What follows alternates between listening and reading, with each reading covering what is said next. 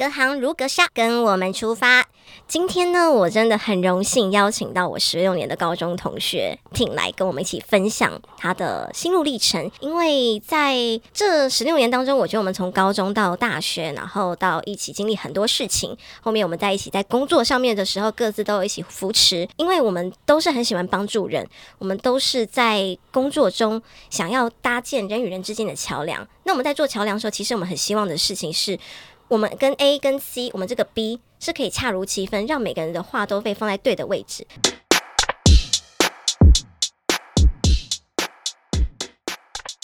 大家好，我是 Joanna。大家好，我是晶晶。OK，大家好，我是 Ting。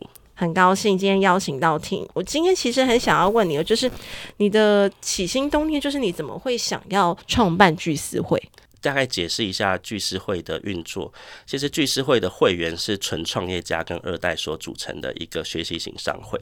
那我们的这商会的运作跟别的不一样，是我们会邀请很多市场上的前辈来担任我们的 mentor 跟 advisor。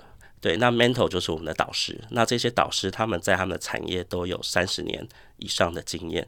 那 advisor 都是在市场上非常卓越、卓越的一线的创业家，他等于是我们创业的学长姐，他们会反会回过来，愿意把他们过去在这创业十年、十五年、二十年的这些经验告诉我们。因为我过去创业什么都失败，所以现在只剩下巨师会成功。我想问一下，那你过去创什么业？其实我在去年疫情。还有在疫情之前，其实遇到很多很多的波折。那我觉得我在创业路上，应该遇到的都是跟大多数创业者遇到的问题是一样的，可能是商业模式的不成熟，或者是资金上的运作不够充裕，或者是你遇到不对的合伙人等等。对，那在去年疫情的时候，其实我也就是得到一个很大的一个反思，就是诶，为什么我这么努力，这两年为什么会都失败？然后当初都是很有信心的去创业，很有梦想，很有想法，但是最后都最后遇到很多的挫折，收起来这样子。所谓的挫折是你刚刚所提到的，比如说像是资金、合伙人之类，或者是啊，你最后提到的你的省思是，你觉得这条路不是你想要走的吗？其实我过去的商业模式有很多，我有做过电商，我有做过特约店。我们当初我的公司当初设立的商业模式是支持中小企业的员工可以跟他们的大企业一样，有良好的商那个企业的培训跟良好的员工福利，所以我当初有成立了。福利电商跟特约店，还有那个员工的培训的课程，可以让这些中小企业员工可以去做选修。那后来我们有设计一个课程，是专门是给老板上的。后来发现，诶，给老板上的这个课程是呃有有流量的，就是有人很愿意，呃，老板很愿意消费。所以我后来才反思，是我是不是要把这个东西独立拉出来，然后变成一个模式。因为我我发现，诶，现在很多的老板他们是很乐于学习的。我是觉得啊，就是除了老板乐于学习之外，我觉得最重要的事情，我发现，因为我每次对接都是呃老板，还有就是比较高阶的主管，他们的共通点都是他们很喜欢共好，而且他们会把彼此的朋友圈拉在一起。我觉得好像跟你的聚思会其实有异曲同工之妙。我觉得现在市场上其实有非常有非常多的。老板开始去参与一些社团跟或者是一些学习型的一个学院，但是呃，我发现大多数老板遇到跟我当初创业失败，我前面讲到我很多创业失败，然后遇到了这些问题，那我后来反思是，我认为大多数老板也遇到跟我一样的问题。对，可是这些问题他没有办法去，我去上一堂课，我去网络上报名一个线上课程，或是哪个前辈跟我喝一杯咖啡，跟我讲了一段话，我就可以解决的。他需要的是一段陪伴的时间，因为老板在创业的时候都一定是不成熟的阶段，所以他需要。很长的一个陪伴的时间，有可能是两年、三年，甚至五年以上，或者是你在不同的阶段，你需要不同的人来陪伴你走过这一段。所以，为什么我会去创立聚师会的原因，是因为我认为大多数市场上没有一个以陪伴型的一个学习型组织，对，然后来陪伴这些老板来成长。所以我后来创立了聚师会。了解，聚思会它不仅是啊、在。创业家他们在创业的阶段当中的一个陪伴，你刚刚有讲到，他其实不是一个人而已，他其实是一个组织，那可能会面临到不一样的阶段，需要不一样的呃陪伴者。所以在聚师会里面是可以找到算算是多元的资源吗？嗯，我我不敢说，就是来聚师会可以得到很多多元的资源，对。但是我觉得在呃，在你在创业在抉择上的问题，遇到你不知道怎么去抉择，我觉得在聚思会里面会得到很大很多的启发跟答案。对，那刚刚有讲，就是其实聚思会的名字的聚，就是聚是和的力量，那，因为很多人聚在一起就得到能量嘛。对，那思是意念的延伸。那什么是意念的延伸？是我觉得每一间公司都是老板意念的延伸，就是这个公司未来长多大，你那个公司的创立的那一颗梦想的种子种下去，它就已经决定这未来公司会长多大。所以我们取名叫聚思会。我想问一下，就是听友，就是你觉得这一路走来协助你的贵人，你有没有特别温馨的小故事可以跟我们听众分享吗？嗯。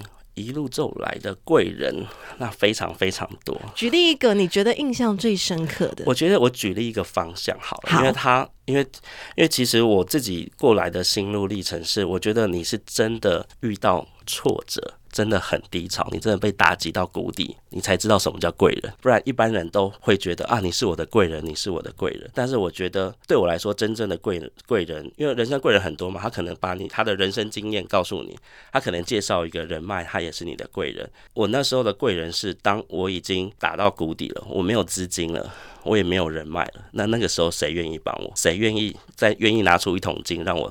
在东山再起，谁愿意把他过去累积的社会资本介绍给我，让我再重新开始？对我来说，就是贵人是在你真的发生在人生谷底的时候，那个时候出现的那些人，他才叫做贵人。对，那对我来说，我觉得是去年那时候疫情在年终的时候。我觉得那一群人愿意，就是刚刚讲用不同的形态来帮助我的那一群人，然后来协助我一起成立聚石会那一群人，他就是我的贵人。啊，我想要回到成立聚石会，我想要问一些问题，是就是你在成立聚石会之前，你是因为什么最主要的原因想要启动这个聚石会？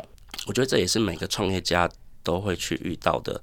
会去思考自己要创业上的问题，因为，呃，我觉得，呃，我们我觉得每个创业家他们会选择创业，一定是他认为，呃，市场上有哪些东西是缺少的，或者是他觉得哪些东西不够好，他越他想要去创造一个他认为。他觉得是够好的一个商品或者是一个服务，对。那那时候我创立聚思会，我那时候其实我就在想是，诶，我反观我自己是老板，我需要的是什么？我用这样的思考点去创立聚思会。那当初去去市场上，不管去上了很多课、很多的学院，或者是参加了很多的商会，呃，我认为呃现在的老板的时间是有限的，而且现在是一个。呃，自媒体跟互联网的时代，所以所有的资讯跟所有的人脉都变得很廉价，因为都很容易接触得到。你要去创造一个模式，让每个老板有感觉的。那我觉得那时候为什么我会去创立聚思会，是我那时候去访问了好几十个老板。他们需要是什么？我们想要去创一个学习型的商会，你你需你你你想要的运作是什么？所以当初聚思会，我为什么会去创立？其实我我都说我是召集人，我只是把大家都召集起来，然后去问大家要什么样的模式，你们会觉得最有感觉，最能帮助你创业。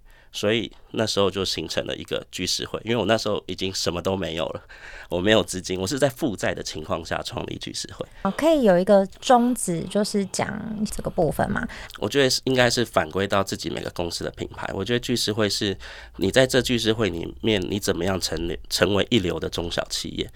这是当初很多的 mentor 给我们会员的功课，因为他们大多都在一流的外商公司，或者是在呃非常成功的这些上市公司担任副总级以上的专业经理人。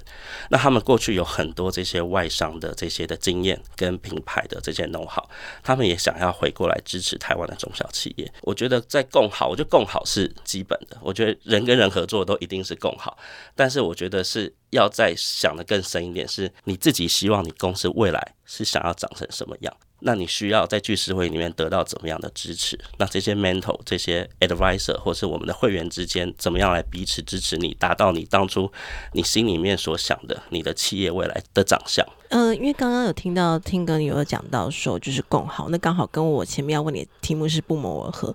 你觉得要怎么让听众朋友了解，就是我们都可以成为彼此的贵人，怎么样创造共好？让更多人感受到这样的力量，这件事情对我们来说是一件很重要，而且凝聚力量是很大的。就像刚刚你说到需要，那其实需要就是发明之母，就是创意之母。我觉得这是一个很重要的，可不可以分享一下这部分？我觉得你说怎么样成为别人的贵人这件事情，还有共好，还有共好。我觉得就是要成为自己的贵人之前，要先成为自己的贵人。我说所谓成为自己的贵人，是怎么样让自己持续变好？因为当你自己持续变好，我觉得当别人贵人是一种习惯，就是你习惯性的去帮助别人。但你在你帮助别人是在你的能力范围内。所以，当你持续成长的时候，你你让你自己的价值持续提升，那你能你可以去帮助的范围，或是你可以去帮助别人的深跟浅，它会越来越深。那这件事情很重要，是我刚刚说，当别人贵人是一种习惯，所以代表说它是一种，就是你才可以用那种无私的心态去。去帮助别人，就是你，你是一个无所求的心态去帮助别人。那我觉得这跟自己的能力有关。那我觉得在聚思会里面，我今天其实有再去想，我其实我我认为我还没有当别人的贵人，因为我觉得在聚思会里面其实是很多人去支持别人，我觉得是支持者，我觉得我是当一个支持者，就是给别人信心，给别人关怀。对，那我觉得人是环境的产物，我觉得在聚思会里面是我一起的召集大家一起来维护这个聚思会的这个环境。如果在聚思会，我只能讲是我在支持上可能都是以老板居多，可能这老板在募资的阶段，在聚思会里面有 mentor 帮他介绍创投，或是有会员，诶、他们去提供他的一起去合资做一件事情，做一个事业，或者是诶、生意上的合作。可是我觉得这些都是在聚思会里面，就是大家一起创造出来。但是我觉得要我刚刚讲的是当贵人是一种习惯，是我也有很多朋友不是创业，他可能在海外工作，然后他母亲节的时候，他要给他妈妈。生日蛋糕跟玫瑰花，他问我能不能帮忙，或者是诶、他的他在海外被疫情困着，那他的男女朋友在台湾。要去买什么东西给他，可不可以帮我去送？甚至还要帮他写卡片。那这件事情我都去做了。我觉得这是就是一种习惯，就是帮助别人的习惯。那这就是在我能力范围内的事情。我觉得可以，你可以在事件上帮助他，你在你的人生经历帮助他，或者是在他低谷的时候，你用陪伴，在他那个时候，你就是他的贵人。你刚刚已经有稍微说明了一下，就是聚思会整个的运营的模式，然后分了专业的经理人。以及就是已经是企业家老板这一块，那像如果我们一般的企业还没有被辅佐到的的企业家，他们要进入聚思会的话，他们的方式是什么？然后以及如果我进来之后，我可以得到什么样的帮助？那就刚回到我刚刚讲，我成立第一个聚师会，我们当初那时候成立第一个聚师会，连我开始算，我都是一人公司。因为我那时候从头开始嘛，你在你在刚创业的时候，你会看到这些创业三到五年的会员，你可以跟创业三到五年的会员去请益。其实聚师会它除了跟 mentor 跟 advisor，我觉得最重要是跟老板学习怎么当老板。你现在遇到的问题，他可能过去遇到；他现在遇到的问题，你可能未来遇到，或是他未来遇到的问题，你现在正在发生。对，你都可以把你现在的经验去告诉他，你也可以去跟会员之间的经验告诉他。可是这些创业三到五年的会员，他们为什么愿意在聚思会？因为有创业五年到十年的会员也在聚思会。了解，就是有每个各个阶层的武功秘籍都在聚思会的概念。创业十年以上呢，又有创业二十年的 advisor，就是你每一层的时候都有人帮你越级打怪，你有一个副本在后面啊，开外挂。对，所以我觉得你会看到一个目标，就是哎、欸，你未来创业你想要长成长成的样子，这个样子。对，然后你，我觉得每个人都是以从学习开始嘛，从模仿开始，感觉很像。整形一样，你整形有个范本，然后在你面前，哎、欸，我将来也长得像他一样，我要跟他像那个林志颖一样的公司，像那个李玉芬一样的公司之类的。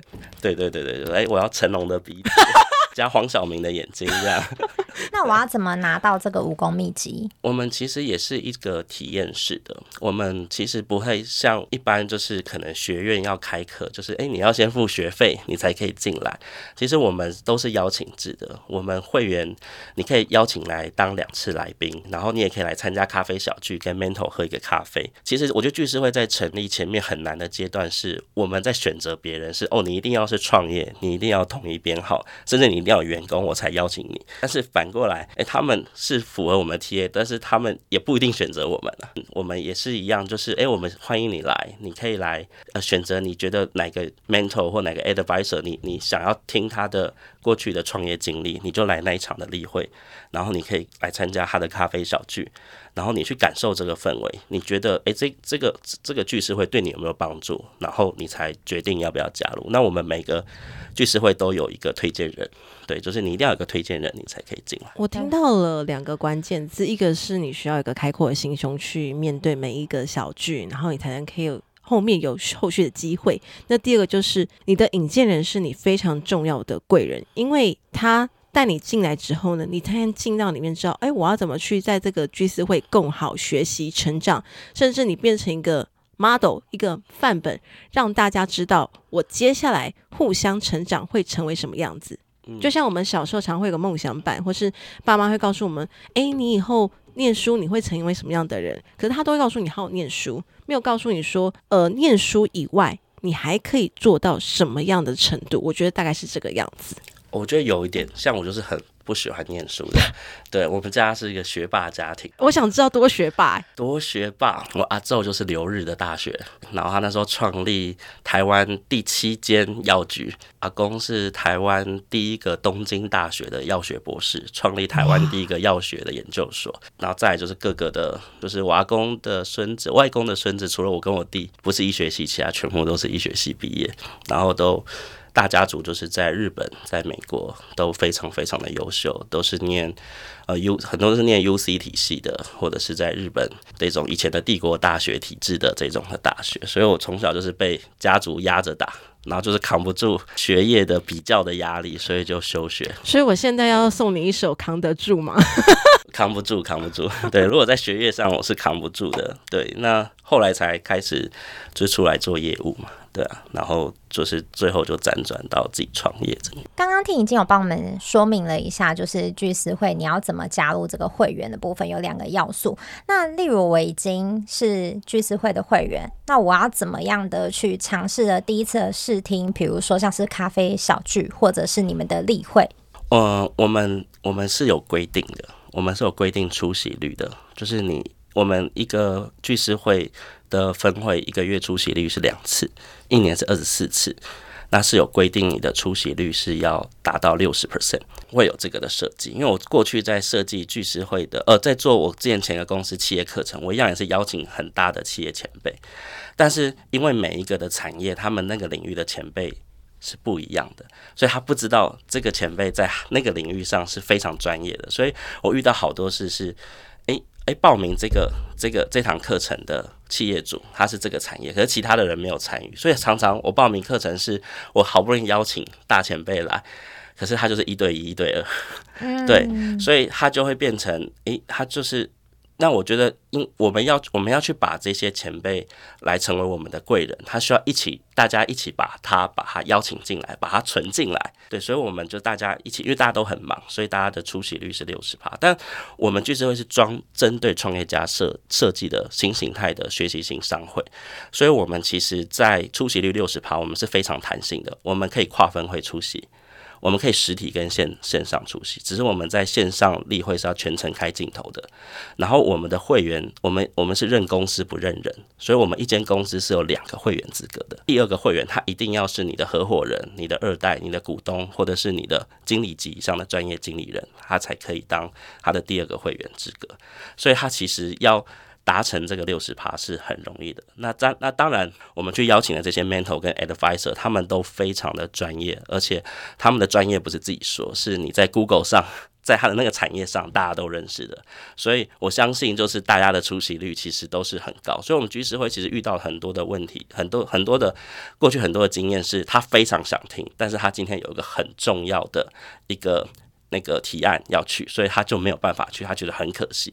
我觉得这是我想要的那种感觉，就是你不是因为。为了被绑住六十趴而来，而是你是以你的事业跟你在学习中，你必须先以事业为主，对。但是，但是这个学习的内容是你非常非常，你觉得，诶，你很想要去学习的。我们去设计这个规则是大家一起想出来的，这样子。他有提到，就是在聚思会里面的会员，他其实是有经理级的。或者是已经是非常资深的老板级的企业家，你可以举例一下，就是啊，什么样的企业家有存在着聚师会或者是经理人的部分？那他们在这里面的，不管是辅导也好，沟通也好，或者是陪伴，你刚刚讲的陪伴的部分，那可以举例一下他们扮演的角色或者是一些过程的部分，让听众们他们也可以很了解聚师会的模式。因为大家对自己的事业的专业都非常有信心，所以我觉得在自己的专业业上或自己的呃业务范围内，我觉得大家都是很 OK 的。但是我觉得最难的是怎么合作。我觉得怎么合作是最难的。那我觉得这个 mentor 就扮演很重要的一个角色，因为过去的 mentor 他们过去是管理非常大的集团，他们有很多的部门要跨部门的合作。我们有一个有一个案例是过去有有四间公司，他们想要合标一个案子。他们过去没有一起合作过，所以他就单请一个 mentor 来担任他们的策略顾问，来一起去做提案。那这些 mentor 他们在每次的策略会议上，就是跟每一个公司的 CEO、执行长一起开会，去想，哎，这个提案，这个这个提案的策略，或者是每一个人的分工，或者是，哎，这呃这一次的提案的主办，他们他们想要。得到的内容是什么，或是我们可以去创造跟其他提案者有什么样不同的价值，对的火花。所以我觉得这个 mentor 就扮演很重要的一个关键。对，那我觉得这是在呃，这是在呃市场上你要去这样的去运作上是非常不容易的，而且再是 mentor 的灵活度的运用。我这个创业，我现阶段遇到的是公司内部的问题。对，我要我要面试主管，或是我哎这个公司的人要离开，或是要留他。我可能下一次我遇到的是募资上遇到的问题，我可能下一次又遇到合伙人遇到的问题。可是每每个 mentor 都有不同的，他们都有不同的呃过去的经验跟专业，所以我在我在这一段时间，我可能要的是呃品牌行销的这些前辈他来协助我。可是我可能在下一季我遇到的是呃募资创投领域很强的这些前辈来协助我。刚刚讲的这个案例，我刚刚说的就是一个共享顾问，就是大家可以合作去创造一个。一个新的一个商业模式，然后有个 mentor 来担来帮你去一起呃帮你下指导器，跟你在呃你在不同阶段所需要不同的支持跟协助，诶，在聚师会上其实都都有。你如果是创业家，或是你是企业家，或者是你是二代，其实你有很多事情你不能随便讲给别人听，你要讲给懂的人听，也要讲给这个信得过的人听。所以你懂我现在的难。难处，我完全懂，就看到我的眼神，跟你有很深入的 交流。就不太方便把公司名跟我懂我懂我懂我懂讲出来。对，但是其实刚刚讲的这些案例是实际存在的，就是呃，他就有他就启动两个共享顾问，就是在品牌行销的前辈跟以前过去一个知名银行的投信投顾的董事长来担任他的 mental，。对，那因为他刚好他需要做一个品牌转型，因为他开始要去跨国际，他可能在不同的国际市场，还有不同的行销要去配合当地的文化。然后去拓展，然后再是，他也需要不同的投资人来协助他，在做一个台湾以外的海外市场的扩张。对，那他这是同步进行的。对，所以，然后这个老板他是在南部，所以他其实是每一周都特别来台北去跟 mentor 去做情谊。对，因为 mentor 要帮他对接的资源，大多都还是在台北这样子。那刚好提到聚思会，它其实是在去年成立的。我觉得在疫情开始严重的时候，去成立一间公司是需要勇气的。那尤其你聚思会，顾名思义，那个聚感觉就是要聚在一起。这个聚呢，可能是实体的聚。那你现在都是把它变成是线上的聚吗？还是你你在疫情当下创立公司，那个勇气跟你勇往直前的动力是？嗯，我先讲我为什么还是一样会以创业为主，是因为我从出社会，我大学休学嘛，所以比较提早出社出社会，就不到二十岁就出社会。我只做过业务，我没有领过任何一次正职的薪水。好，那我赢了。对，我唯一开始领自己的一份正职的薪水是自己的公司。我除了用我的业务技能去创业之外，我没有其他的技能，我没有专，我没有像很多各领域上的专业他们这么的优秀，在呃语文能力上或是在人际关系上，其实也都没有这些各个前辈的，就是这么的卓越，所以我只能去做服务他人的这件事情。对，所以我刚刚有讲，就是我去其实去创立聚思会，当初是先用线上聚集，然后我先去倾听他们。现在疫情上，他们遇到的问题是什么？我再去邀请可以去协助他们解决这些问题的前辈，然后大家一起在线上开始。所以当初聚思会是从线上开始运作，到九月份才开始变成实体。听我刚刚听到一个关键点，我想要给听众带来一点勇气跟启发啊！我们前几集都在聊，就是你如何做一个自由工作者，或者是你在领别人薪水的那个心境啊，或者是啊在跳转职上面，你你。做了自己做了什么准备，跟你自己拥有什么，你有什么东西，这个很重要。那你有提到说，你从二十岁开始就做业务，之后很快速的就跳转到创业这一段路。那也有提到你的创业其实路上并不是那么顺遂的，跌倒过，失败过。那最后呢，你。又在去年的疫情很严重的期间，又成立了聚思会，顺利到现在运营中。那这样子的这个心路历程，你可以说明一下，鼓励一下听众吗？我做业务做了八年，然后我是二十七岁才创业。我过去对在业务开发这一块，它是我很擅长的事情。对，那我觉得现在创业跟以往比较呃不一样，是现在的创业环境，我认为是门槛低的，而且是现在是一个资讯很流通的一个时代，所以你在创业门槛上，你很容易就开始拿到创业的这个门票。可是，在怎么样生存下去这件事情，我觉得是很困难的。我觉得我在过去创业上，我觉得我遇到让我再重新再来，是我那时候还没有准备好，我对自己的专业这一块的。掌握度还不够，我蛮鼓励，就是在所有创业的人，你一定要对你的自己的专业，或是对你自己的市场，你有一定的把握度，你在创业，不然的话，你很容易去依赖别人。我觉得市场上有很多的这些帮助你的人，他们都是你的东风，他们都是可以借，他可以借借着你的专业，或是借着你想要做的事情。但是你如果你自己的专业度不够，你就会想着去靠别人。那你当时创业靠别人情况之下，死的很惨。你你损失了什么？我损失了创做业务八年来的所有的存款，然后损失了当初跟我一起就是拿资金出来投资我第一间公司的这些的合伙人的信任。对，那因为当初就是太靠别人了，就是太相信别人的呃的专业。对，那你可能你对自己的专业领域你不够有信心，所以你才会想要去靠着别人一起成长。对，可是当别人他们的心态不正确，或者是他自己可能在那个领域也不是那么的专业，可是你不知道，因为隔行如隔山嘛。你他可能觉得他说他很专业，你就觉得他很专业，你的这些资金可能就就就就没有。你好不容易拿到的一个启动的门票，然后好不容易把大家召集起来，想要去做一件事情，可是就因为自己还没有准备好，就失败了。对没有做足事前的功课，没错。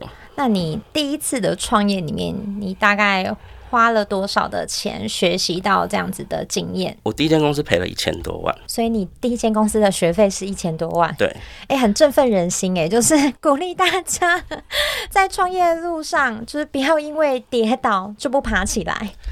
对，所以我那一间公司最后要再重新开一间公司，呃，去找过去的这些投资人，愿不愿意再投资？大多数人都不愿意了，因为大家都冒险过了，不敢再去冒第二次险。对，那我觉得还有一个创业，我觉得创业者还有一个特质是，他有冒险的精神，他敢一一再一再的冒险。但我也给各位的，就是想要创业的人，就是一个过去的经验分享，是不要太相信自己的直觉。这个很重要，因为有时候我们都会被自己的直觉打败。对，那个你相信你自己的直觉，你遇到了挫折后。你的那个信心会打击非常深。对，所以不要太相信自己的直觉。我觉得我要回去再好好做功课，因为我前两集有提到，就是我正在往创业的路上。其实我不管是老板发薪水给我，或者是现在目前所做的决定，我都是靠直觉。怎么办？对，我觉得 救救我！你，我觉得，我觉得一开始有个想法是好的，但是。我觉得在自己的专业领域上，你的掌握度高就好。但是你在创业，你你要你要去掌握的专业，或是你要去掌握的这些的资源，它是非常多项的。你可能在 A 很专业，可是你在 B、C、D 努力还不够的。可是你不能用你 A 的判断力去判断 B、C、D。